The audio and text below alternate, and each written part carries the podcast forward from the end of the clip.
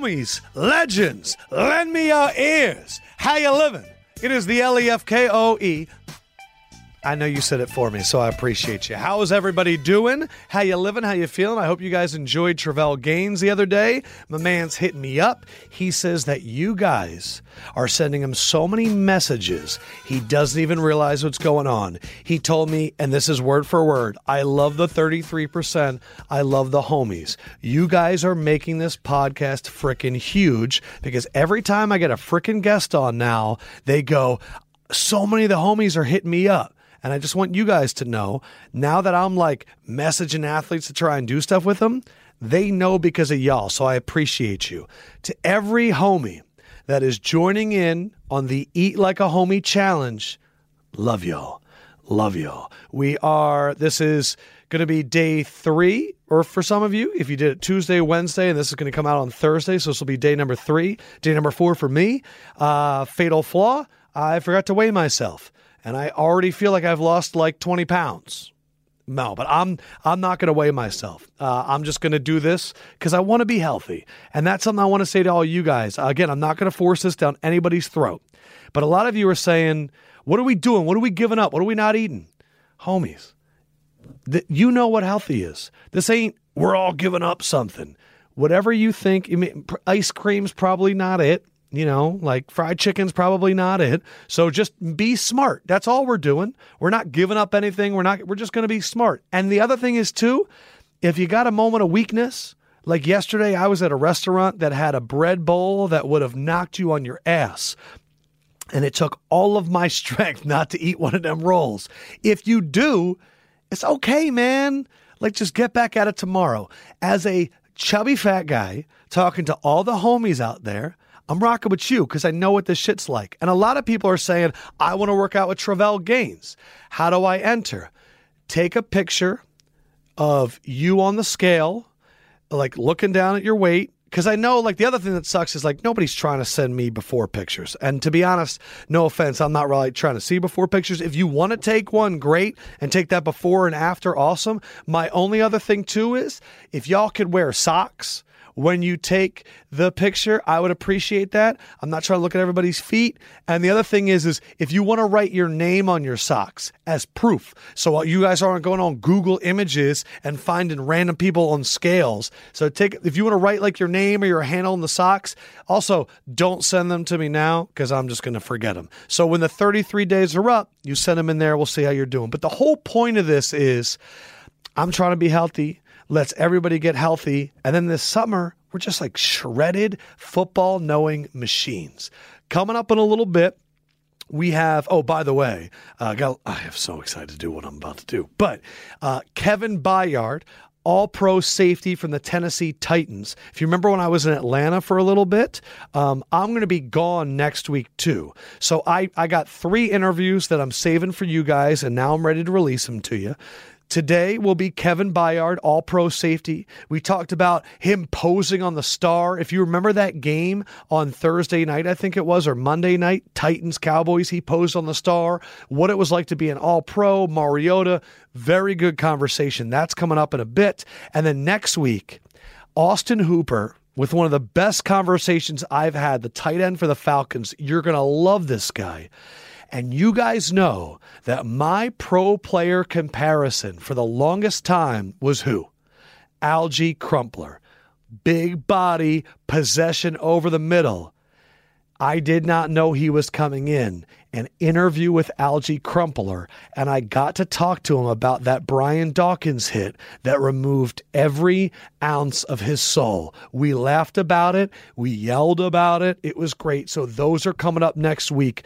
I think tight ends might be my spirit animal because the conversations with those guys were great. One thing that wasn't great, you know, look, guys, I, I've been running the L E F K O Show social. Instagram, Twitter, and so when you see me comment on my own shit, don't make fun of me, bro. I'm just trying to keep this thing alive. But I saw something in the comment section that really upset me, and I can't believe it happened. I saw it, and it, it broke me to my core, and I don't even remember where it is. I couldn't find it just now, but somebody wrote, R I P, woe big off season, and fellas, ladies, it stopped me in my tracks because I went, holy fuck. I've been doing these interviews, and I know that y'all been liking them, and I hope that you like them, but I'm missing out on the number one thing that this show is based on. So I am now ready to give you a super-sized version of what? Hit that music, Nick. Whoa! Whoa! Whoa! Whoa! Whoa! Whoa! Whoa! Big off season. Shout out to Audio Nick. Shout out to Stinky Fingers Gabe. They were in a booth and they just started yelling "Whoa" a lot. It is back. It is whoa, big off season. Here's what we're doing though. A lot of stories I had to catch up on. Some of these are whoa, big off season, and some of these are whoa, big off season. Because some of these are real and some of these are just woes. So we're gonna start off with a whoa. Big offseason. Uh, Joe Flacco, this is a tweet from Ryan Konigsberg in Denver. Joe Flacco just overthrew a guy that was seven. Oh, I went to the wrong camera. Hold on, Nick, go with me again. Ready? Whoa, big offseason. Joe Flacco overthrew a guy that was seventy yards down the field. Can't see I've ever seen that around here before.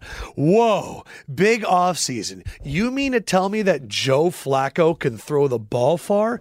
That's never been the issue. Also, you're in Denver, but man, I don't know if Drew Lock's going to be the quarterback of the future because Joe Flacco's out here throwing some bombs. That's a whoa. Now, whoa, big offseason.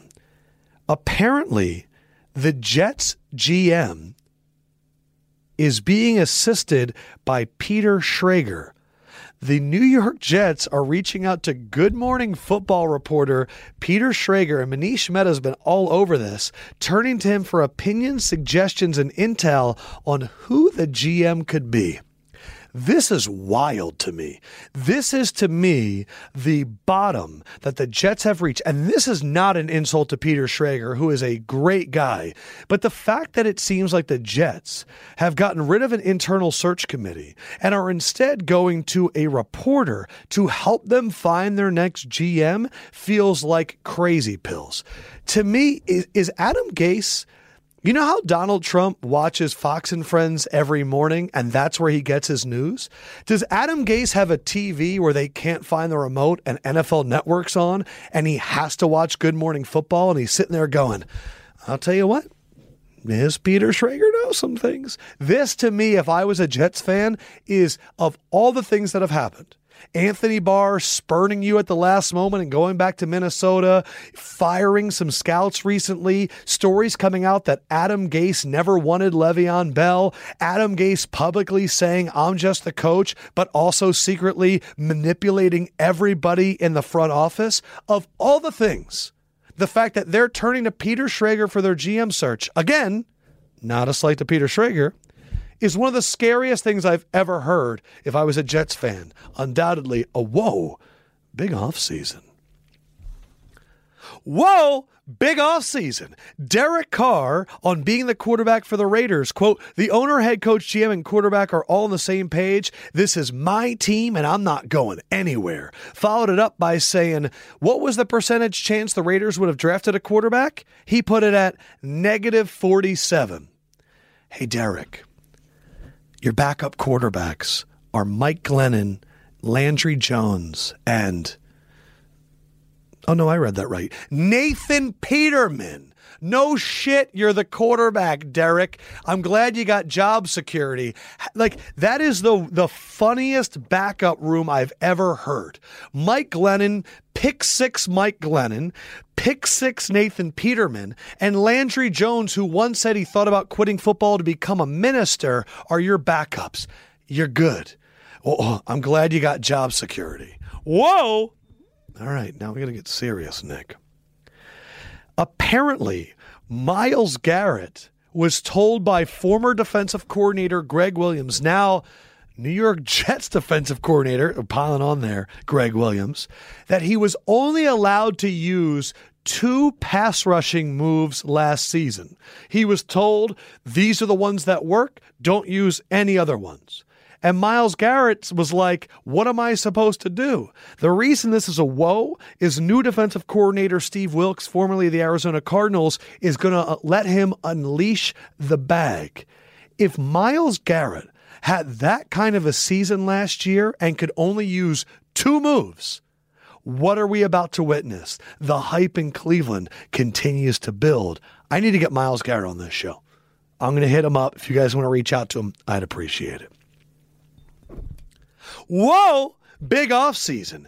Sam Beal, second-year player from the Giants, was taken in the compensatory draft last year. Didn't play an entire snap, though. Has apparently looked great at O T As. This is right in the whoa, big offseason wheelhouse. Why did he look great?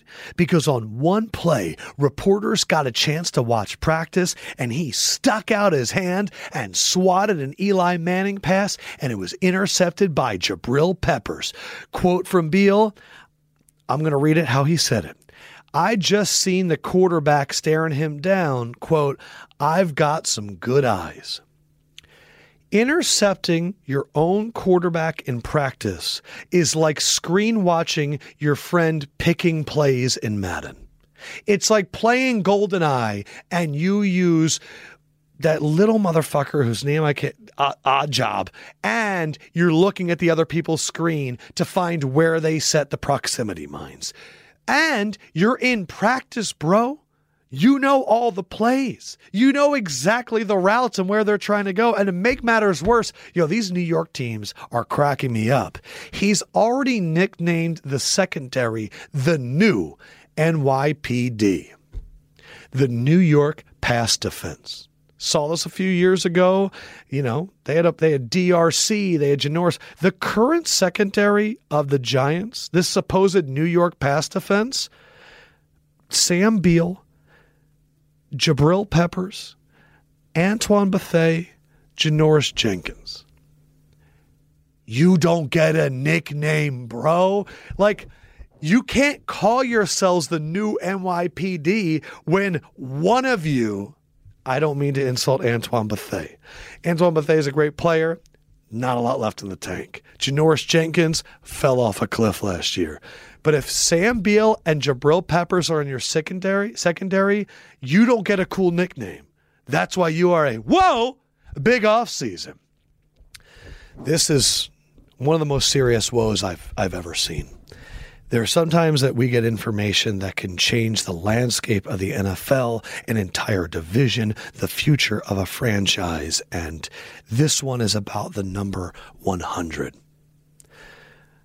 I, this is so serious that I don't want to fuck it up, but apparently, when asked what sleep number mattress he uses, Kirk Cousins uses a one hundred. Quote, I go as firm as it gets. I'm an intense even when I'm sleeping. I, I, I wow. I mean, to to my core, I am shocked. We've just learned that the only thing stiffer than Kirk Cousins is his mattress. But it shows you this is a guy that counts pebbles outside of his house to remind himself of, of his mortality. He sleeps on practically a, a, a slate, a, a one hundred mattress. Are you a psychopath? What I'm realizing is, is Kirk Cousins a vampire? Does he measure himself because he's watching other people die and in his mind he can't handle this existence anymore? Uh, if if you have garlic, do not go around Kirk Cousins. Uh, has anyone ever seen Kirk Cousins' reflection? I haven't. Now I'm a little bit worried. Kirk Cousins. Whoa, that was really... really scary. I'm going to stay on the serious one. Jared Vel... No, no, no, no, no, no. Whoa, big offseason. Jared Veldheer is retiring from the Patriots. Yes, that Jared Veldheer that signed with the Patriots eight days ago, which r- it brings up a lot of history and one big question. What the fuck is going on at Patriots practice that these esteemed veterans, after a very short time, need to hit the trail? Reggie Wayne, Patriot for a few days, retires. Eric Decker got through like a preseason game, retired. Wide receiver Leonard Hankerson, remember he went to Miami, then was on Washington, then up on the Patriots. In his Twitter bio says, I was a Patriot for ten days, LOL. And what I'm realizing is how many of you start a job and you go, let me just get past the first week. It'll get better. Jared Veldheer lasted eight days. Which to me is, holy shit, this first week is crazy, showed up the next Monday and went, oh, this is every fucking day, I'm out. To me, it's the only team where you see this happen. The Patriots are the only team where these guys go, I've waited my entire career to finally play for Bill Belichick and a Super Bowl champion. They go there for a short amount of time, and they're out. Jared Veldheer retires after eight days is a super woe. But the thing is, is you can go, wow, this team lost Trent Brown. Wow, uh, their number one swing tackle goes to the Bills. What, and now they're relying on Isaiah Wynn, who didn't even play last year. I'm just going to say this like I always do. If any of you have a shred of doubt about Bill Belichick and the Patriots, you can see yourself out and you can go and listen to another podcast. There will be no doubting of Bill Belichick on this podcast. That is a fool's errand. We don't do that here. And so guess what? They're going to find some hot dog salesman. Dante Scarnecchia is going to coach him up and they'll be fine at left tackle because that's what Bill Belichick does. And we end with this. I know that a lot of you right now are eating healthy. You're eating like a homie. You're not the only one. N F L players getting in the mix. You know that we love when dudes go vegan and change that diet because that's what we care about on the L E F K O show. And our guy, White Boy Supreme, Christian McCaffrey, little article in G Q where he talked about his diet. Apparently got some testing done. My man can't have chicken, tuna, wheat, or soy. Damn. But listen to what this dude does. On Monday, because it's a, quote, straight, linear, explosive training day, all he has are egg yolks. So all the homies out there that are eating healthy right now, making them egg whites, ship your yolks to Christian McCaffrey because this dude is fucking Rocky drinking egg yolks on a Monday. You want to know why his arms were so jacked? Because this man is crushing yolks. Then he said, Saturday nights are cheat night. And he does love a little sushi, but he says his vices. And I'm going to tell you that he may have listed, and I'd love for you guys to tell me if I'm wrong, the two best snack foods of all time. And my respect towards Christian McCaffrey skyrocketed when I saw these because the man has taste. Cool Ranch Doritos and Oreos. I don't know if Christian McCaffrey's doing a little daddy cigar, but I'm just telling you, I was just on a bachelor party for my guy Brad in Denver, and I the only two things that I threw in the cart, everyone's throwing in very responsible things, I was in Denver, Oreos and Cool Ranch Doritos. Christian McCaffrey sucking down egg yolks on a Monday, chomping on Oreos and Cool Ranch Doritos on a Saturday. You, my friend, are the Whoa Big Offseason Eater of the Week. I salute you, C M C. One thing I want to do before we get to the Kevin Byard uh, interview, which, again, is awesome, is there is something happening. I asked you when we were changing between Kyle Shanahan and Sean McVay for our favorite coach in the N F L, which is right now Sean McVay. Another guy that I need to get on the podcast. I'm going to write that down. There is stock when it comes to coaches or players. And like everybody else, you want to buy stock when it's low before it gets high. All of you guys bought stock in Sean McVay, and I approve the move, but that's not – buying stock in Sean McVay is like spending two thousand dollars for a share of Google. That's like, that's like trying to call up uh, Berkshire Hathaway for a little advice. But there is a coach that I have constantly said on this show is quickly becoming my favorite quote in the N F L. I am a super Fangio, and I think we should all be super Fangios because Vic Fangio, remember, I didn't know it was gonna is gonna dry out my greasy Italian skin. This man is incredible. Two quotes from Vic Fangio of the Denver Broncos. When asked about Chris Harris's contract situation, he said, quote, "I stay out of it. That's the business side of football. I deal with football business." He is just the most football guy, football coach ever. An old Italian coach. I love it. His other quote, though, I loved. Noah Fant, who you know I loved, tight end out of Iowa that destroyed the combine. Vic Fangio said that Noah Fant, quote, "He's got tools, but you know, I can go into Home Depot and walk out with a bunch of nice tools, and I'm not a carpenter." Vic Fangio went fucking Tommy Boy, and nobody caught it. You know, I can get a hell of a look of a good T-bone steak by sticking my head up a bull's ass, but I'd rather take the butcher's word for it. He went Tommy Boy. He went Chris Farley, like freaking out at the at the dining room table. Vic Fangio, I'm telling you, buy stock. Denver is going to turn it around a little bit this season, and that defense is going to open up a lot of people's eyes. I'm just saying. Call up your bookie. If you're using that app Acorns, find a way to buy stock in Vic Fangio. Enough of me. Let's get to the main man himself. All-pro safety Kevin Byard. Interviewed him down there in Atlanta. Awesome conversation. And again, after you listen, hop on the Twitter, hop on the Instagram, hit up my man Kevin Byard and say, "Thank you for coming on the Left Go Show. You are the fucking man. Treat him with respect. He came into our house, and you know how the thirty-three percent does." I'll holler at you guys next week. It's going to be a lot of fun. Be well. Keep eating like a homie. Enjoy the interview.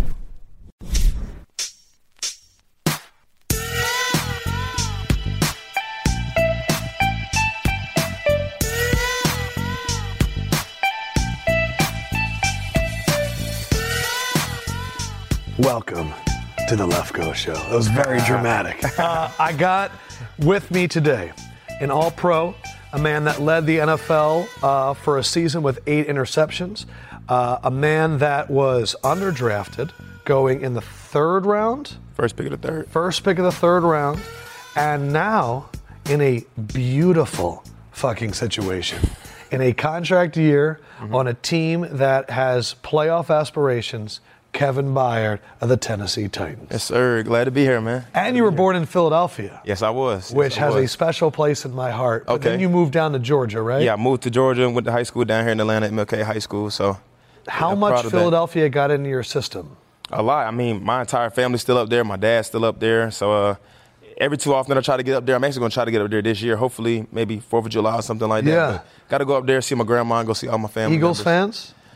Everybody's Eagles fans. So you know when the, you know when the Eagles came to town last year, I had my family down here. They wore their Eagles jerseys in the, our family section. Stop. So you know they were salty going home. So you know what I had to tease them. What is that like as a player that you're you share a name and blood, right, but they're still gonna rock the Eagles jersey? Hey, I mean, it's, it's something you can't control. Like I said, all my, my, of course, my dad, he had my jersey on. Okay. But, uh, you know, all my family members, my uncles, they had their Eagles jersey on there, and they're arguing with uh, Titans fans in the, in the stands or whatever. So wow. It was real good to tease them at the end of the game. Well, I'll tell you what, that was, in my mind, one of the worst Eagles games of the year. Mm. What you guys did to come back in the game, right? What was it, fourth and twenty? You guys got a, a yeah, completion got on? Got a real good completion. But Marcus then you guys throw. completely shut down that offense in the yeah. second half and overtime. Yeah, I mean, that's that's kind of what we did all last year, honestly. I mean, we, we, had a, we had a great defense last year. I mean, honestly, I think most of the playoff teams that we played, uh, you talk about the Eagles, talk about the Patriots and different teams like that. We beat a couple of playoff teams last year, so hopefully we kind of take that to the next step and actually get into the playoffs and get into the tournament this year. Not only that, you had against another, I don't know if the te- Texans did not make the playoffs, what, sixty-six-yard touchdown pass? Oh, against Houston. No, it was against Houston. I think it was I know it was two. against Houston. Yeah, week two. You, I didn't realize you owned the longest touchdown pass by a defensive player in the in history, in the Super Bowl era. Did you know that it was the longest? Yeah, you know, of course, I had a bunch of Twitter mentions and stuff like oh that telling God. me, but, like, this is definitely a cool moment, just one of those things where got the right look. Coach gave me the cue, and I, you know what I'm saying, threw it up, threw a touchdown. Here's what's so funny about you. You have that play. You have an all-pro. You have the moment where you get on the star, and you do all that, and I still think that not enough people know who Kevin Byard is. Do you agree with me? I mean, I would, I would definitely say so. But, you know, at this point in my career, you know, none of that stuff really matters at this point. You know, I'm just kind of focused on my team, trying yeah. to win a Super Bowl. Yeah. I think if I you win a Super Bowl, man, everybody in the country is going to know who we are. So that's kind of my focus, my aspirations on, you know, getting that big championship ring. Who do you study? Who did you study growing up, like when you were looking to be a safety? Who were the guys? It's funny. So, you know, I started off playing quarterback in high school. And the first day my coach told me I was going to have to play safety, I went to YouTube and I typed up Brian Dawkins Weapon X. Yes. So I That's definitely started guy. with Brian Dawkins. But uh, I was always I was a Pittsburgh fan growing up too. So oh, wow. I love Troy Polamalu. I always love Ed Reed. You grew up in the era of safeties. Yeah, most the definitely. The Polamalu, Reed, Dawkins era was the best. Probably one of the three greatest safeties to ever play the game, yeah. in, in my opinion. Especially and all in my at the era. same time. All at the same time. All great. Played about ten years apiece. So, I mean, it's just great to see those guys. And like I said, I emulated those guys. And when I got to college, I had a guy named Earl Thomas mm. that, you know, I had some film in my coach's office. I used to watch him, love watching him go sideline to sideline chasing the rock, man.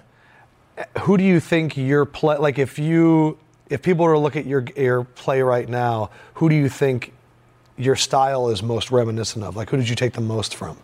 Honestly, I would say nobody. I don't really... I'm not really into the comparisons. I don't really feel like nobody really has my game. I yeah. really feel like I can play sideline to sideline back there in the post. I can get down the box and get dirty, and I also can blitz the quarterback. So I don't really think – I think I have a lot of different people in me, but I don't really say nobody really compares to me. Well, honestly. I'm going to say this, and this is very selfish. I hope Titans drop a bag on your doorstep, but if not, the Eagles are going to need a safety in a year. Hey, man, like I and said, if you man. you can come home.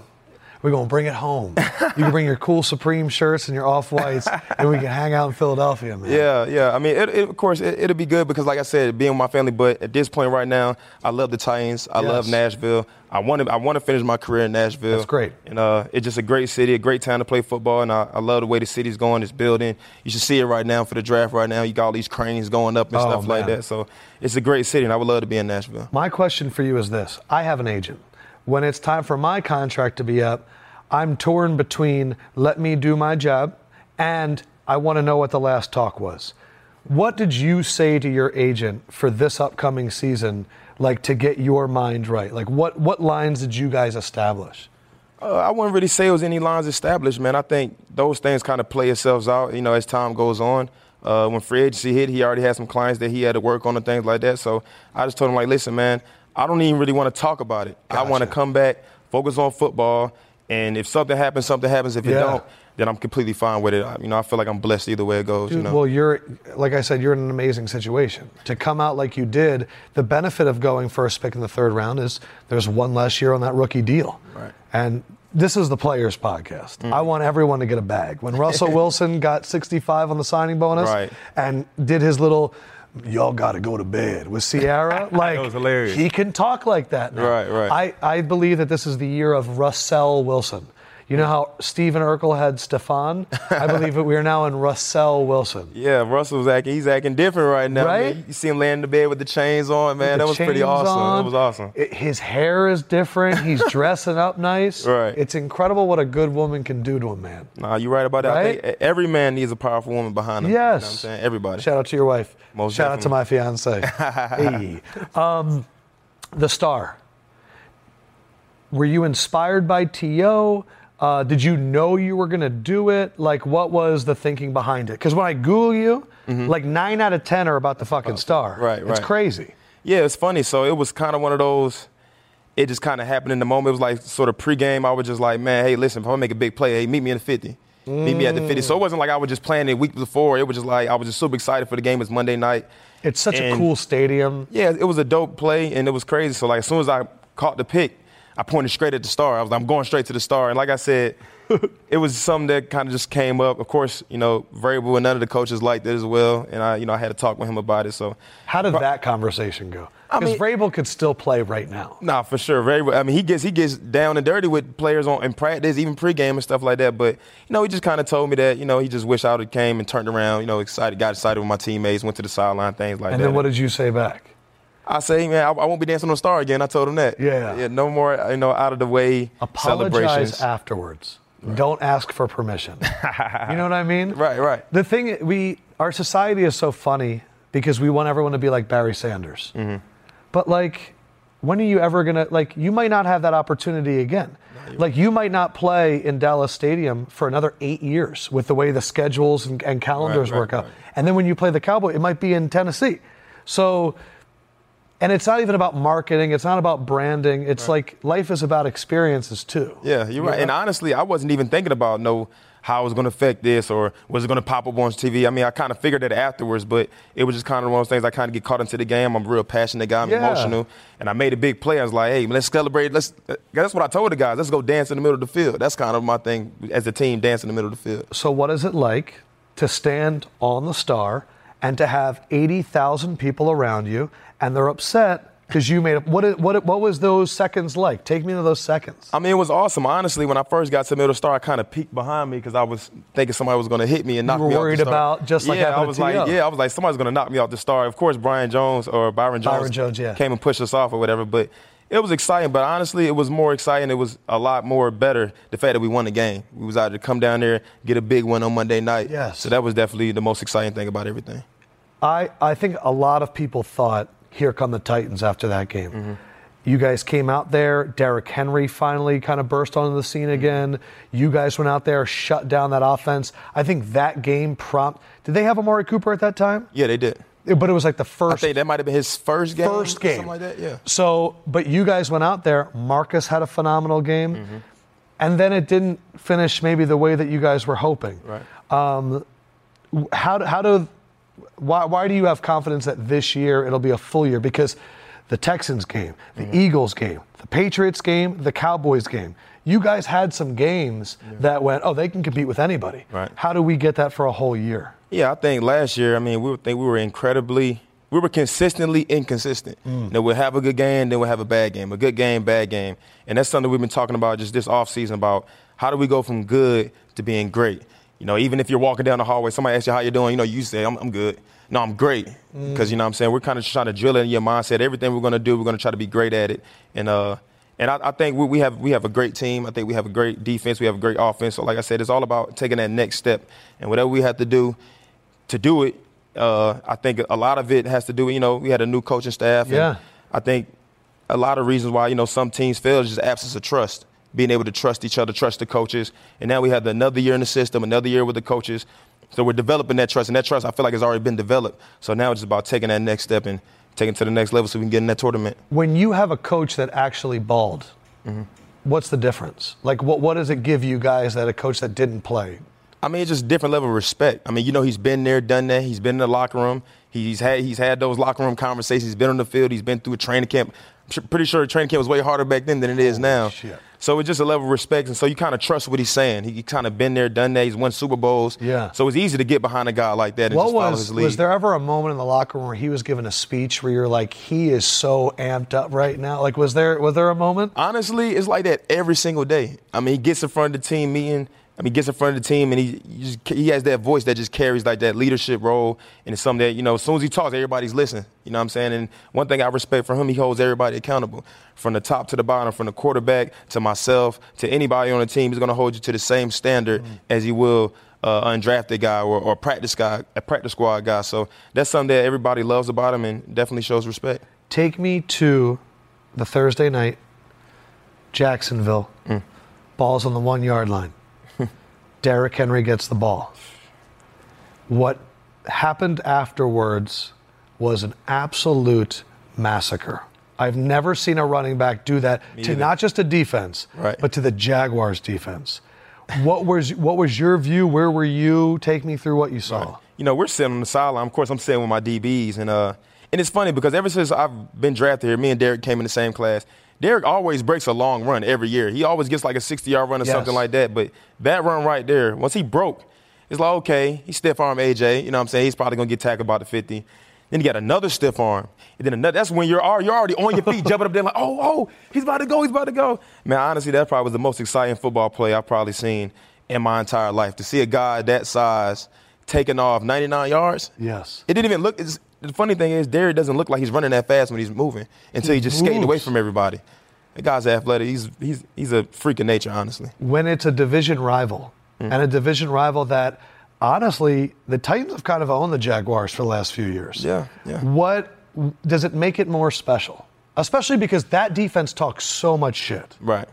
Yeah, I mean, most definitely. Like I said, it's kind of one of those games where, you know, I think that's always on our schedule. And you got Jacksonville. It's kind of like a rivalry game almost. And every single game, you know, kind of get a little trash talking a little bit throughout yeah. the week with certain guys. Uh, you might hear Casey make a, a statement or two or something like that. But uh, it's always an exciting game. You know it's going to be a defensive battle. It's going to be like a bloodbath. So yeah. you don't really expect it to be high scoring. So you go into the game like, hey, man, we got to play good run defense. We can't let these guys get any big plays. So that's always our mentality going to Jacksonville, or even if Jacksonville comes home. I'm sorry that Bortles isn't there anymore. I'm just being a dick. But I mean, like, come on, bro. Right. Like, that team, I'm talking shit. You don't have to join in. I'm talking the shit. This is the L E F K O show. Jacksonville is so talented, mm-hmm. and they were winning despite him for two years. Like, I have to imagine that when you guys were watching the film, you're like, I mean, this could be Pick City. You had to be.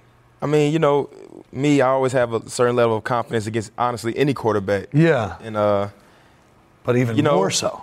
Yeah, I mean, I mean, I give him his respect, man. He led those guys to the A F C Championship game, something that I haven't been before. So uh, hopefully we I can understand that. I'm just saying this. Football is the ultimate fucking team game. Right. All right? Like, sometimes Calais Campbell leads you to the A F C Championship game. Mm-hmm. Like, we give these credit to the quarterbacks all the time. Like, right. they're doing everything. Yeah. And it's like, okay, when he threw eleven passes, like, no, I think it Jalen Ramsey and A J. Bouye led them to it. You know what I mean? Yeah, I would definitely say that. I mean, defense definitely going to win championships. You can look at it in the Super Bowl. You didn't yeah. get a high-scoring Super Bowl game as well. So, I mean, anytime you have to – I mean, you, it has to be a team thing. You can't just have – You handle that well. I talked a lot of shit right there. You can't just have a great quarterback – In a, in, a, in a sorry defense, no. it's not going to do anything. No. You're just going to sell a bunch of tickets, and then when you get to the playoffs, you're going to lose in the first round or second round. So you've experienced a lot of Marcus now. Mm-hmm. Uh, I hear that he's gaining weight to, to right. do that. The thing that I love about Marcus is I feel like he's really letting himself out there now. Mm-hmm. Um, when I see him get that play against Jacksonville and stand up uh-huh. or catch his own touchdown in the, in the playoffs, right, right. Um, the, the thing that sucks is – he could play amazing and then miss the next week, which sucks. Right, right. Where where do you think we are? How do you think Marcus is doing? And, and what do, what is something about Marcus that we don't know that shows how tough this guy actually is? Right. I mean, actually, even going back to that Jacksonville game, that, that play he made and went up and buried Church, that was uncharacteristic of Marcus. Like, that's something shocked. You never see. And he kind of showed a little bit of now, that, that competitiveness, competitiveness yeah. in him. But uh, I think Marcus is doing great, man. Like I said, I see him every single day. I know how hard he works every single week to even make sure that his body is good throughout the year. And, I mean, he's, he went through a lot of injuries last year, and that's something unfortunate. Is it uh, something like you walk by the training room and you see the pain he's in? Like, is it is is that man battling and we just don't see it? Yeah, and that's that's one thing about Marcus, man. Like I said, he's battled through injuries, but he's not going to – he don't he doesn't show it like that because he's such a competitor. He wants to be out there with his teammates. He wants to play in every single game. But like I said, man, it's – It's one thing I learned from Vrabel, he talks about this all the time, man. It's a one hundred percent injury rate in the N F L. You're going to get injured at some point. Mm. And, uh, but one thing that I think most guys don't know about Marcus, man, he just has some type of magic about him. Just like you said, throwing the touchdown to himself, catching it. I mean, if you even seen last year, we played against the Giants, man, and Derrick Henry bounced the run, and he literally, like, had a lead block, man, laid Ogletree out, like, shoulder into him. And this wow. is injury, coming back from injury and all that, putting his body on the line for, for his guys. So, I mean, that's a guy that I will always defend, somebody that I will always want to be my quarterback because I know for a fact he's going to live and die on that field for you. And that's, that's something awesome. That, you know, so I'm going to do the same thing for him. So that's amazing. Love him being our quarterback. Uh, are you the biggest Drake fan ever? I won't say the biggest Drake fan because, ever, but I've been. Because like ninety percent of your captions on I G are like Drake lyrics. Yeah, I mean, I, I love Drake, man. I've been listening to Drake since from the beginning. So, yeah, I would say I'm definitely a Drake fan. Uh, best album is what? Take Care. Mm. Easy. I mean, he's got a lot of great albums, he and it's does. Hard to compare a lot What's of them. What's funny about Drake is, is like if you put all his songs on there and you go, oh, he's pretty good, and then you see all of the hits, and that doesn't even include the features, and it's like overwhelming. Drake has a lot of hits. I mean, he's definitely a, if they got a Hall of Fame for rappers, he's definitely going to be in the Hall of Fame for sure. Like, he's probably one of the top three, honestly. I don't know about all time, but he's definitely a top three in the game right now for sure. I'm, I was like looking through some of your career accomplishments, and I realized that your first sack was on Aaron fucking Rodgers. Yeah, on my first start too. I think it was week ten. What Never was that? that? What was that like? Because was, I'm sure you watched film of them all week, and we're right, like, what right. are we up against? That game was. I mean, I, if you think about that game, we actually blew the Packers out that game. Like beat them like over two touchdowns or whatever. But just getting that sack on Aaron Rodgers, a legend. Uh, I got up and I didn't even know what to do. I was just so excited. I just threw my arms up. I just got super excited. But like I said, it was my first start. It was uh, I think it was kind of coming on, coming into my own a little bit, and uh, mm. I had a good game that game and kind of took off from there. Can you explain to people that maybe don't watch film or don't have to play on the field why Aaron Rodgers is so special? Uh, I, I, I would have to say, you know, a little bit that makes Patrick Mahomes special, like just the way he can just torque his arm and throw different passes. Uh, I mean, he just he's so cerebral. I mean, I'm, I'm pretty sure he calls his own plays sometimes and things like oh, that. Oh, no, no, he does. It came out. He yeah, exactly. called his own plays. I mean, then you even see that, that uh, I think the game where they played the Bears where he messed up his knee and he stayed there and threw a long bomb for a touchdown. I mean, that's something special. You have to really appreciate those kind of things. Like, I think sometimes we have a way of not appreciating guys until they're gone. Yes. But that guy, he's he's a legend. You know what I'm saying? I was trying to convince the homies, my listeners, mm-hmm. that I have a thing – the greatest quarterback that we've ever seen. Okay. It's not about titles. Right. It's about the ability to play the position. And for years, it's been Aaron Rodgers, the greatest quarterback we've ever seen. Mm-hmm. I tried to ask them this year to switch it to Patrick Mahomes is the greatest quarterback we've ever seen. And they told me it's too soon. But I believe that Patrick can do things that no one else can, in the history of the N F L has ever been able to do. Right. Am I crazy or am I onto something? Uh, you might be onto something. I wouldn't say you're crazy. I would say it's always going to be an argument between the two. I mean, Patrick Mahomes, what he did last year, you know, honestly, my preseason of my second year, we played him in the fourth game. And, of course, he wasn't starting at the time. It was Alex Smith there. And uh, I think he started maybe the entire game. And I didn't play, so I was able to watch and sit on the yeah. sideline. And he bombed us like three times for over sixty yards. And I'm looking like, this dude is going to be the truth. Yes. So, I mean, I wasn't even surprised what he did last year. I mean, of course, some of the highlight throws, the no-look pass, I've never seen that before. I haven't even seen that in high school. So I actually, uh, around Final Four, I got a chance, and like I met him, we were hanging out, and mm-hmm. I was like, man, that's crazy. He goes, I do it all the time. He goes, that was just the first time they caught me on camera. He goes, I didn't even think that was my best throw of the game. And, and I was like, oh, was that other one where you kind of threw it? He can throw balls that just, like, levitates over the ground. That's how strong any, his any arm platform, is. It's crazy. Any platform. And like I said. He, and as a former quarterback, you can appreciate that. Yeah, most definitely. Like I said, I was a lefty. So sometimes if I had to, Ooh. I can, you know, sling it out there a little bit. But, I mean, he, you can tell he got that baseball in him that he can throw it from any platform. And like I said, it's special because most times, you know, you have – they teach quarterbacks, you know, go over the, you know, yes. comb the hair or something like that. That's what they used that. to say. That's but, uh, dumb. I mean, to be able to – like you said, put his team in position to be able to run around, scramble, and do all the things he did. And I think he threw for like fifty touchdowns or something like that. I mean, it, it's just incredible. How excited do you get when you saw the safety market and free agency this year? Just to bring it back to that. From this point, two years ago, safety's got nothing. Right. And I got really concerned about the position because there were all these top guys and nobody got paid. Exactly. And there were all these articles being written that the safety is a dying market. Right. Landon Collins, Tyrann Mathieu, Eric Berry, Earl Thomas, so many guys this year. Was it a relief? Was it excitement? Yeah, I mean, I, first of all, I was excited to see guys like Landon Collins and Earl Thomas get paid. They're in my agency. And, uh, of course, Landon, like, for a guy that's been working oh, his whole life. Right. You're with the Derman James, David Malagueta. Yeah, that's my guy. Like safety taking over the N F L. Yeah, but, I mean, it was exciting because, like I said, man, it's kind of weird to see – you know, people talk about saying the safety, the safeties has been devalued. You can't have a good defense without a good safety. Name any good defenses that's ever been without any good all-time great safety. Yeah, I'm not going to come up with any. Exactly. So, I mean, you have to have a good guy back there in the back end because I think one of the things that you can talk about being in a good defense is eliminating big plays. So if some if some dude break out, if a run breaks out, or a guy catches the ball for twenty, because I mean, guys are going to make plays yeah. in the N F L. They get paid too. But you got to be able to eliminate big plays and eliminate touchdowns and be good in the red zone, be able to communicate and do all those different things. You can have a guy back there that just can't talk and who's quiet. Yeah. You know what I'm saying? So having a good safety on the back end of that defense is almost just as important as having, in my opinion, having a pass rusher getting sacks, honestly, because it's all about getting turnovers. When you guys face the Patriots in the playoffs, they, it seemed like, were very good at rushing to the line and using your guys' communication against you. Yes. You guys are a very talkative defense. Mm-hmm. Before every play, you're setting everything up. Right, right, right. And did it feel like they they were like, they talk a lot, let's take advantage of that? Did you feel that? Most definitely. I mean, and that's that was my first time really having a true experience with Tom Brady, Damn. playoff Tom Brady, too, as well. Is it a different guy? That was my first time playing him. So, uh, you know, like I said, I mean, he came out there. You know, they got him out there. He runs out the tunnel with the Jay-Z music, and it was like, oh, man, this is real. And uh, it's funny because, you know, our defensive coordinator back then, Dick LeBeau. Sure. I think this is maybe Tom Brady's. one hundred forty-two years old. Yes, I think it's maybe Tom Brady's eighth or ninth time playing against him. So, I mean, I think he probably went back to some old film and back when they was playing the, the, the Steelers back in the day, just watching film. And yeah. It just seemed like he had our number every single time. He almost knew exactly what was going to run, switching the run this way, screen this way, dump it off here, touchdown. Yeah. And it's like, oh, man, it's like, oh, here we go again. There's almost a thing that I feel that when you play the Patriots, it's almost better to be simple. Because they'll use your your complexities again. Because they'll they'll motion the tight end and then they'll put the running back out there. Right, right. And you're trying to figure that out. And he's like, it's a fucking slant.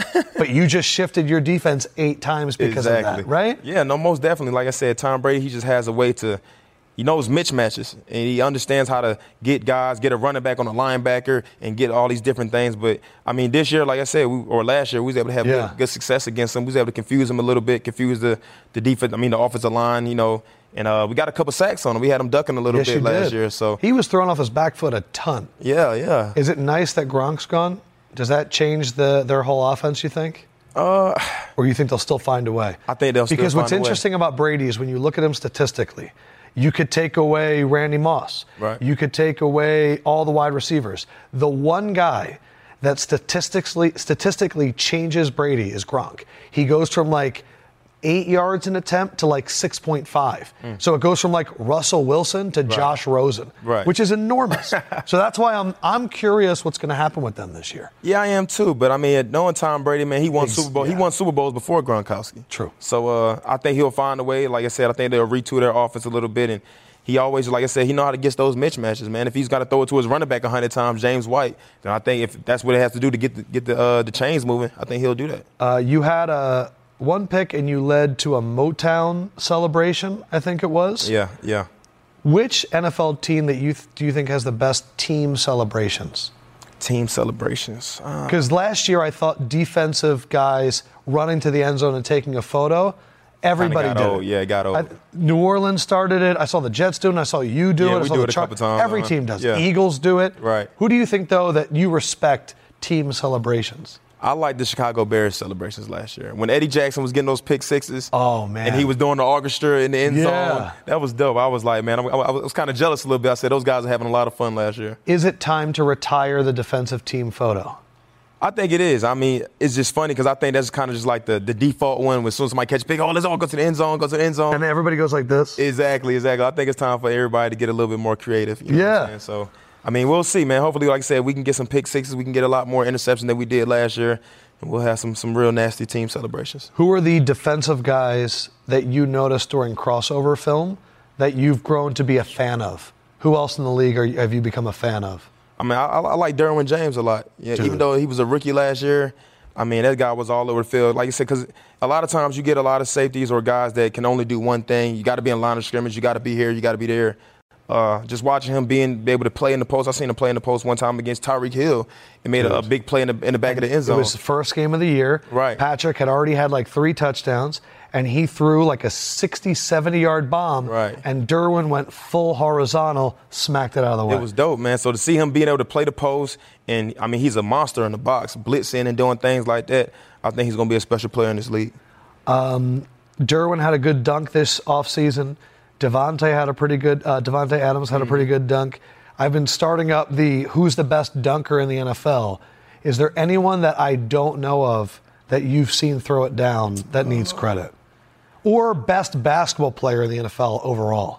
I've seen I've seen Jalen Ramsey dunk a little bit. Okay. He, he lives in Nashville. He's so long. I, yeah, exactly. I've seen Pause. him get up there a little bit. So, uh, oh, my, uh, my knee's almost destroyed. Right. But, I, I, like I said, I've seen highlights of Derwin as well get out there and play some good ball. So, I would like to see both of them go up against each other. If y'all two can, you know what I'm saying, get a little one-on-one. I would That's like what I want to start. I want to start rivalries. I right. want to start like Derwin versus Jalen, like one-on-one pay-per-view yeah. first to eleven. Go ahead and promote it, man. Listen, man, Derwin, Jalen, if you're watching, if you're hearing, we want to see y'all one-on-one, man. We want to see Yes, and you'll it. be the ref. Yeah, I'll be the ref, man. I'm, I'm not going to get And I'll wear his man. black and white Supreme as I ain't his trying to get, I ain't trying to get dunked on, man. You know what I'm saying? So I'm a referee. When you did the star, Deion Sanders kind of came after you on Twitter. Yeah. Has that been resolved? Are we good? Yeah, I mean. Or did it, or did you just let it go and he hasn't actually apologized yet? Because, uh, like, I wasn't a big fan of that, Dion. Right. I thought that was kind of fucked up. I love Prime. right, right. But he was – he. Didn't, I don't even think he realized you were playing. Yeah, and that's kind of what I said. I think, you know, players make mistakes. You know what I'm saying? I don't think he really understood what was going on. And uh, so you haven't gotten an apology yet? Uh, I'm not even looking for an apology. I'm honestly. looking for an apology. I'm not Dion, looking for an apology. You need to apologize to Kevin Byard because you tweeted and you didn't even realize he was a player. That's yeah, but, I mean, I, I got a lot of respect for Dion as a player, man. How can you not? I, I think, you know, it, sometimes it's, you get on T V as a reporter, you know, you even see Stephen A. Smith made a couple mistakes last year as well. Right? But, I mean, that guy is an awesome reporter. He, he's great at what he does. Yeah. And, uh, like I said, I got respect for both of those guys. I think Stephen A. Smith is magical. No, for I sure. think a lot of people, they get annoyed by Stephen A. I've never seen somebody yell and use such big words, right. and it all makes sense. That's what I'm saying, man. He's a legend, man. I mean, he deserves to get paid what he's about to get paid, or if he already got it or whatever. So, uh, good. So I call this the Players Podcast. Who do you believe is the most popular reporter amongst N F L players? My thought was that it's Josina right now. Okay. Just because I feel like any time she's the one that interacts with the players the most. Sure. Would you agree with that? Yeah, I would definitely say that. I mean, just watching her interviews and things like that, how she talks to players, and I think he, she's real authentic and genuine, so I would have to agree with you on that one. Uh, I'm looking at your division. Texans, you know, Deshaun. Mm-hmm. Uh, Jaguars, Nick Foles. You guys, Mariota. You just picked up Tannehill. Mm-hmm. And then who's the other team that I'm missing in your division? You said you said Indy? Andrew Luck. Yeah, Andrew Luck. And I was saying all that to get to the Colts. Right. It felt like they changed drastically. Right. Was, what was it like on the field with that offensive line mm-hmm. and a healthy Luck? Like, you didn't have that the first two years you were playing. No, not at all. I mean, honestly, in my opinion, I think we had the most competitive division in, in football right now. I mean, from top to bottom, I think every team can make it to the playoffs, and I think that's definitely going to make it down the stretch. It's going to be – I think we played Houston in the last game, so I'm pretty sure it's going to have some playoff implications as well. So, I mean, Andrew Luck, man, to see him come back from being out of football for an entire year, they shored, they shored up their O-line with big Quentin Nelson. He's a beast as well. Dude. Yeah, he's a, he's a big boy right there. But, uh, you know, I, I think they're going to be very competitive, and uh, we'll see them coming to Nashville week two, man. I, I haven't beat Andrew Luck since I've been in the league. So that's something oh, that's that right. Had, he's like undefeated. He's undefeated. I think he's like ten and oh against the Titans, and that's something that we have to get off our. We Do you guys talk that about that? Yes, I know. I, I like. I, does it go up on the board? Like, nah, it don't go up on the board, but I know. Put it on the fucking board then. My D B Shit. coach, my D B coach said it the other day. He said, you know, he wake up in the morning, he says his prayers, and he comes in he's like, how can I get better today, and how can I beat Andrew Luck? Man. So I mean, we we definitely gotta, you know, what I'm saying we we gotta. Get Has he ever that, complimented you? Because that's his thing if he gets sacks, yeah. Yeah, most definitely. I mean, he's such a nice guy. It's, it's kind of hard to trash talk him, you know what I'm saying? Because at the end of the game, he's going to, hey, man, I love your, I love your game. You're a great player and stuff like that. It's like, man, come on, man. I want to hate say you. something. Say something, yeah. trash, so I could say something back to you. But uh, Bart Scott told me that the one player he was actually afraid of was Larry Allen. Mm. And Bart talked a lot of shit. Right. But he said, this is a man that can bench five hundred pounds and grew up in Compton. Is there any offensive player that you purposely do not want to talk trash because they're just that physically imposing? There's a lot of offensive linemen out there that are tough. Right. You got one on your team, yeah, Lawan, sure. that will That's my will guy. That's my guy. But is there anyone that you face that you're kind of like, oh, I don't, I don't really need to get pinned to the ground by that guy? Right. Well, Quentin Nelson would definitely be on, maybe high on that list. I mean, just watching him last year, that guy's so strong and big. I think maybe he's bench pressing five hundred pounds. But I remember my rookie year, uh, Osemele, he just got traded. Kelechi Osemele yeah, was on the Raiders, now on the Jets. I remember my rookie year, man, I was coming the box to fit the run, and they was pulling. And I kind of got caught behind the eight ball, man, and he literally did this. And I flew like five yards, and I ended up injuring my own teammate. He, pulled, he uh, sprained his ankle, and he was mad at me for that. But I was like, man, that guy is huge and big. So that's somebody I definitely don't want to see pulling around the edge no more. And he just like, hey. And like, he, did, I, he didn't even say nothing. I think he just went right back and lined up. And that's like that's the worst when you get somebody that's literally just lines back up, don't say nothing. That's, what, that's how Quentin Nelson is. Don't really say too much. He's going to line up, hit you, line up, and hit you again. It's and like, oh, just man. just a machine. Exactly. You can't really get into their hands a little bit. Um, wide receiver that when you're defending the post, you're just like – I got I got to get on it. Like, it's it's going to be a track meet. Uh, I would say A B, man. We play A B. Really? Uh, I thought you were going to say Tyreek. Tyreek Hill is one of those, too. Yes. But, uh, but what is it about A B? Man, A B is just a different cat, man. I think just his work ethic. and uh. See, I hear that. But I'm asking you, during the game, right. what is it about A B that makes him such a tough cover? I mean, he's just always moving, just like a jitterbug. And it's like he's always trying to get open. And, I mean, one thing that I knew when he was with the Steelers, Ben Roethlisberger was always looking for him. Mm. So it's like, you know, if you have a post safety, you better make sure you're leaning over Because I A D. Feel like he's lost a step. You think so? In in terms of straight line speed. Right. Like, I think if, if you just, if he threw a go ball. He caught a couple deep balls last year, though. But I think Ben's one of the greatest deep ball throwers the game's ever okay. seen. Like, he drops it in there. I can agree with that. But I think A B, like, when he was younger, he was a lot faster. A B's quickness is unbelievable. And his ability and his awareness on the sideline. Right. Like, his ability Tony to get his feet tap. down, that, like, he opens up parts of the field that other wide receivers don't because they can't do those things. Right, right, right. But I just, I always get surprised because I go, you're, I think you're faster than Antonio Brown. I, we had the race. We'll have to see. I, I think I yeah. can hawk anybody pretty much, maybe except for Tyreek Hill, maybe. But he's unbelievable. Nah, he's unbelievable. But with A B, you're just saying he's got everything in the chamber. Yeah, I think he's just a complete player. I mean, for a guy that may not be, you know, six one, six two, I mean, he, like I said, he's a jitterbug. He can run every single route. And like I said, I'm pretty sure Oakland's going to develop a lot of different plays and kind of sees what he likes to do. Yeah. I mean, he just, he just knows how to get open, man. He's always open. The N F L is starting to get a little bit N B A-ish in terms of the offseason. Yeah. This felt like an N B A offseason. Yeah. Antonio Brown got a gold mustache and pretty much got himself traded. Uh-huh. Odell, out of nowhere, traded right. traded to the land of LeBron, mm-hmm. uh, Cleveland. Um, and then I'm seeing you know, Le'Veon going. It was, it was interesting. Right. When the A B thing was happening, I'm at home eating popcorn, and this is crazy. Right. What was it like in the N F L world watching this guy kind of do all these things? Yeah. What was it like to see? I mean, it was, it was honestly, it was a wonder. Of course, it kept everybody, you know, checking their phones and stuff like that. But I think that's what, that's what happens in this game when you have, you know, star players. You know what I'm saying? The, the top of the game. You know, they had they they, they just carry a certain bit of power. And, you know what I'm saying, certain things where they can, you know, sometimes they can control their own situation. Yeah. Determine where they can go where, you know, most of us can't. So, But like, I'm sure, what are you, you texting your teammates and you guys, like, are you guys seeing this right now? Like, was it like that level? Yeah, I mean, like I said, it, it was something that everybody was watching, everybody was seeing. Uh, honestly, I think the most surprising thing was seeing Odell get traded to Cleveland. Dude. You know what I'm saying? That's That kind of broke everything. I feel like I just caught a flight and I just got back in the house and, And I seen it on my phone. I ran to the T V, cut the T V. I'm like, this, right? is this real? Is this real? Like, real. It was crazy. Him, Jarvis, Njoku. Week one. Nick Ch- That's who you play week, week one? Week one. Baker. Uh-huh. You realize the attention that's going to be on that game? They've become, like, the most interesting team in the N F L to a lot of people. They said their tickets, I think their ticket price has doubled since last year.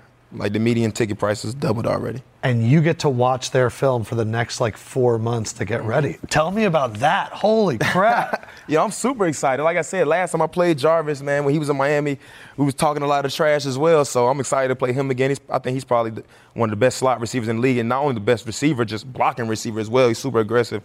And have Odell right next to him and Baker and the boys. And it's going to be super exciting because, like I said, man, us as a D B, man, we kind of have our – own little thing, M M C and B, my man catches no balls. So we're going to be super excited. Ooh. It's going to be, it's going to get real competitive week one. I'm pretty sure it's going to be a sold out. So, dude, because you awesome. know they're going to try and take a shot to Odell. Oh, yeah. Early. Hey, I'm like, I'm it. thinking, I'm thinking flea flicker. Right. I'm thinking really like, like Odell's the one receiver and they got like three tight ends and right. it's like a play action. Like they're going to want to go over the top. I mean, listen, man. Is try- it in Cleveland or Tennessee? It's in Cleveland. That's what I'm saying. You are entering the Lions' den. Listen, last time I was in Cleveland, I caught three interceptions. So, uh, in one game. Shout out to Sean Kaiser. So, like I said, it's going to be super exciting, and I'm pretty sure Baker's going to be watching film on me as well. Oh, so, yeah. If you think he can get it over the top, man, I, I, I'm glad I'm glad to see him try. You know what I'm saying? We're going to be super excited. Yeah, you got a message for Baker? What are you going to say? Hey, listen, man, I'm just going to let my play do the talk. Like I said, hey. It's a long time from there. You know it what I'm is. saying? Like I said, it's going to be super excited. I'm excited to play him, and it's uh, it's going to be a great game. I think the cool thing is is sometimes you get a dud on your first week, mm-hmm. and it's it's not that exciting, you know what I mean? Right. But I feel like it makes the offseason that much more exciting. Oh, most definitely. Right? We're coming straight out the gate. So, you know, all offseason, I'm going to be thinking about that week one, think about Odell, think about Jarvis, think about Baker and the boys, and making sure I'm doing everything I need possible and helping bringing everybody else along as well to understand, like, we have a great opportunity in week one to go out there and, you know, kind of shock, shock the world, in my opinion. My last thing for you is first pick of the third round. Uh, before you had the eight interception season, and I think everybody kind of knew who you were after that, was there ever a moment where an, an opponent really didn't know who you were and your play did the talking to where they felt the need to either come up to you after the game and say, man, I didn't realize, or right. during the game. Was there ever a cool moment like that? Yeah. Like I said, I, I grew up a Steelers fan, so after that year I caught all those interceptions, Ben Roethlisberger came to me in the game. He was like, man, hey, you're a great player. You know, I love your game and things like that. That, that meant a lot to me because, like I said, I've been watching Steelers ever since his rookie year, so it was pretty awesome, pretty dope. And is that is that a moment that, like, on the way home you're thinking about it? Like, like I remember being here at Turner, and, like, one time I walked in, and, and Barkley was like, hey, Adam. And I was like, oh, shit. Yeah. He knows, like, you know what I mean? And, like, right. for, like, two days I was like, shit, if Barkley knows my name, I'm good. You know right, what I mean? Right. Like, I'm sure it was like that with Ben, too. Nah, most definitely. My family was there at the, at, at the game, so, you know, I'm telling them, like, yeah, Ben Roethlisberger came to me, said this, said this. He was like, man, for real? He's like, yeah, he knew who you were? That's I said, awesome. Yeah, man. So it was pretty dope, man. Like I said, I mean, now, you know, I'm swapping jerseys with a lot of different guys and yeah, stuff like that. Yeah, who have you swapped with? Uh, psh, I swapped with a lot of different guys, especially, I mean, guys that I played with. Uh, Do you want to swap with a wide receiver or with another D B? I usually try to swap with D Bs, uh, but at the same time, if it's a receiver that I respect and that I really like, then we may swap jerseys. But uh, you know, I'll swap jerseys with, like, Rashad Jones, of course, Jalen Ramsey. Uh, yeah. uh, I mean, hopefully I can get more guys that I play this year, but – I mean, I, I got some, I got a good little jersey collection. Hopefully I can add a little more. Oh, also, Eric Weddle, I swapped with him down at the Pro Bowl. That was pretty dope. He's, I think he's going to be a future Hall of Famer. So he's up there. Yeah, most definitely. I mean, it's, it'll be interesting with him with the Rams, too. Really interesting. I, I, think, he, I, think, he, I think he'll be able to change the culture of that defense. Honestly. Oh, my God. I think his ability to put Marcus Peters and Aqib Talib in the right spots. Exactly. I think he may lead to Marcus Peters being an All-Pro next year. Because if, if Weddle sets him up, right. Peter's ability to jump routes is so good. Exactly. And he's a dog. And so if, if Weddle goes, you know, watch the flat, right. and Peters can only worry about that. Exactly. He might he might have eight picks. Man, year. I think that's what's so underrated about safeties. You got a guy like Weddle, you know, he's it's not only just the on-the-play field and the stuff that you may, oh, Weddle's, Weddle's slowing down and stuff like that, but the guy's so smart. He's a great leader. He brings yes. everybody along, and that's that's so underrated when it comes to safety. You can have a guy that's back there that sees everything. Oh, man. That's so cerebral, so smart, man. Like I said, it can change the defense. You see how good Baltimore's been in the past few years. All right, so if I put you – this is my last, last one, so I apologize to everyone recording this. Um, you're free safety. You're not allowed to pick Logan. You're not allowed to pick Malcolm. You're not allowed to pick any of your teammates. Build – the rest of the secondary around you, how you would want the, your perfect secondary, not including teammates? I ain't gonna, I can't answer that question, man. That's I, bullshit. I can't go against my guys. I have the... No, no, but I'm telling you that, like, you would pick them. Okay. So, like, if you had your first pick, you would pick your teammates. Yeah. I'm saying you can't have them. So, like, I'm putting Ramsey on one side. Okay. Would you agree? Yeah, I mean, this it, is how we're gonna pull this tooth okay, out. Okay, here, okay, okay, I got it. Because well, there's no drama here. Sure, I'll probably choose my guys. Like I said, I got. Uh, I, I feel like I would choose the guys that's in my agency. I got Casey Hayward on one side. I got Jalen on the other side. You could put Landon right next to me, and I think we'll be dope. Okay, let's talk the agency really quick. Okay. Did this just start happening? Did Did your agent David just start picking the right guys, or like how did it get to this point? Where you guys are all under the same house. It's insane. Right. I think I think it just got more to do with relationships. You know, I think kind of started with him having Earl, and then he kind of had, I think he had Landon, and then after that, I think he kind of had Jalen and those guys. And, and so when you're coming out, you so see I, all these safeties under one right, place. Right. You're like, oh, I want to go there. So I actually was with a different agency before. And uh, after my rookie year, you know, I was kind of thinking about transitioning to a different agency. And, uh, you know, a guy's kind of say, hey, man, David Mulligetta, man, he's a real good agent. He'll be interested in signing you. So I'm, I already knew. I'm like, man, he got all these top guys. Yeah. And, and kind of knowing that, you know, he has all these safeties and all these safeties are great players. I want to be a part of that family. And, and it's uh, cool because you guys, like, hang out with each other. We hang out with each other. I mean, like I said, we have Kenny Vaccaro, who's on our team yeah. as well. We got a lot of great guys. And, uh, like I said, actually this summer we're going to have, like, a safety summit. So we're all going to be down you. there working out together. I was saying when Von Miller did the pass rushing summit, right. they should do this with all the positions. Who is heading it up? Who is the safety that's kind of leading in the charge? Of, you know, of course, it's going to be Earl. He's going to be, you know, he's, he's the he's older the guy. So he's gonna, yeah, he's yeah. the wise one. So we're going to be down in Texas, going to be working out. But yo, I heard I we got a lot a of fucking invite. yeah, I'm come not, on down, I don't. Man. I just want to shoot the shit and like right. get. A, I want to get like a lot of you guys around a table. Right. And like talk about the safety position, the history. So tell your man David. I guess that I need to talk to him because I want uh, safety is my favorite position. Sure. Brian Dawkins is all of my passwords. Oh, now, my password is not Brian Dawkins. It's different. You got, got an underscore one or something like that. There might be an exclamation point in there somewhere. But I think safety is the coolest. Like, I grew up loving Ronnie a lot. Mm. And I and I, I loved Brian Dawkins. But also, like, I loved the guys like Adrian Wilson, if you remember that guy yeah, from the Cardinals. Man, A Z, come on now. Amazing.